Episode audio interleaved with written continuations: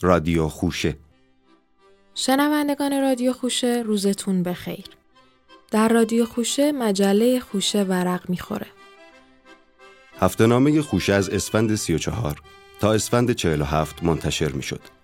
سالهای پایانی خوشه با سردبیری احمد شاملو همراه بود. نمایشگاهی از آخرین آثار نقاشی بهمن محسس افتتاح گردید. و عشق نیلوفر غمگینی بود.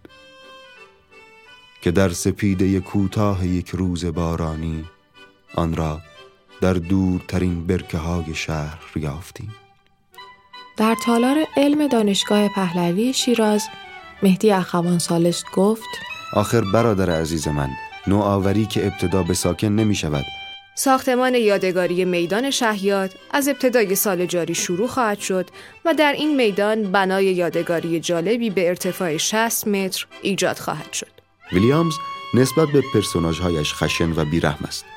بیشتر آدمهای نمایشنامه های او قادر نیستند خود را با محیط تطبیق دهند. زیر گلویم را ببوس بانو دارم آتش می‌گیرم. آوازها حنجرم را زخم کردند مرا رها نکن. اما چه سرگرمی بهتر از دعوای تو و اخوان و یا نادرپور و کسرایی؟ از هفته آینده با کارگردانی رکنالدین خسروی در تالار 25 شهریور به روی صحنه می آید. پس شما می خواهید بازیگرانتان بی هیچ چون و چرا آنچه را که گفتید اجرا کنند. روحم از سقف گذر خواهد کرد.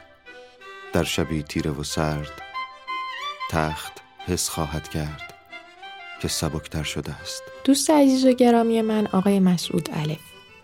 در یک کلام از شعرتان هیچ نفهمیدم. البته به آنها چیز دیگری می‌گویم تا به نتیجه دیگری برسم.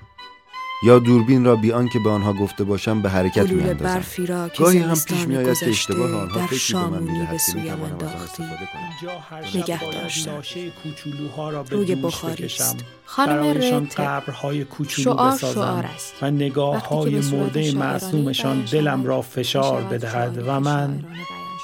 من در تاریکی گریه کنم فقط برای اینکه نخندم گریه کنم نمی‌دانم شاملو جان که من از مرحله پرت افتادم و یا تو در بد جای کار گیر کرده ای